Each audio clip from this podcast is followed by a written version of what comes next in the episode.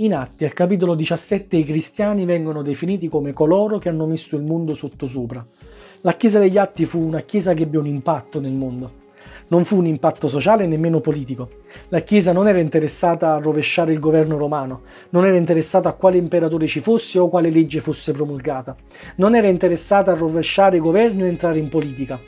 I discepoli chiesero a Gesù risorto quando avrebbe ristabilito il regno in Israele, ma la risposta del Signore fu chiara e categorica.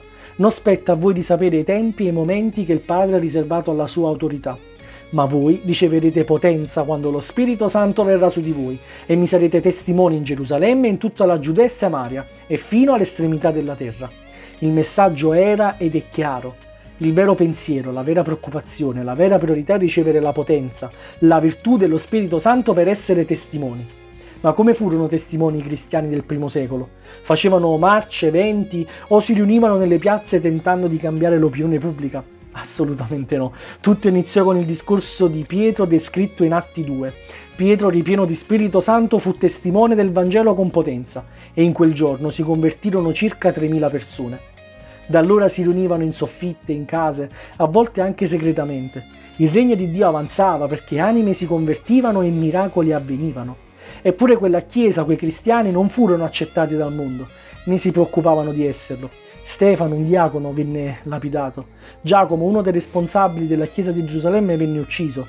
Pietro fu rinchiuso in prigione. Paolo subì percosse, fu perseguitato. Una chiesa che viveva di persecuzione, ma anche di franchezza, di pienezza dello Spirito Santo e di piena consapevolezza di quello che aveva ricevuto. Una chiesa che supportava e mandava i missionari. Una chiesa che era fondata sulla teocrazia e non sulla democrazia. Una chiesa che insomma mise il mondo sottosopra, non perché fosse uno slogan per sentirsi alternativi o per creare uno stile di vita cristiano.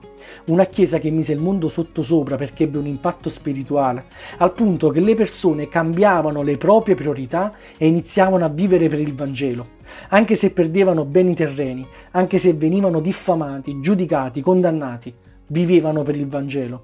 E allora l'appello di oggi dello Spirito Santo è Chiesa, che impatto hai nel mondo?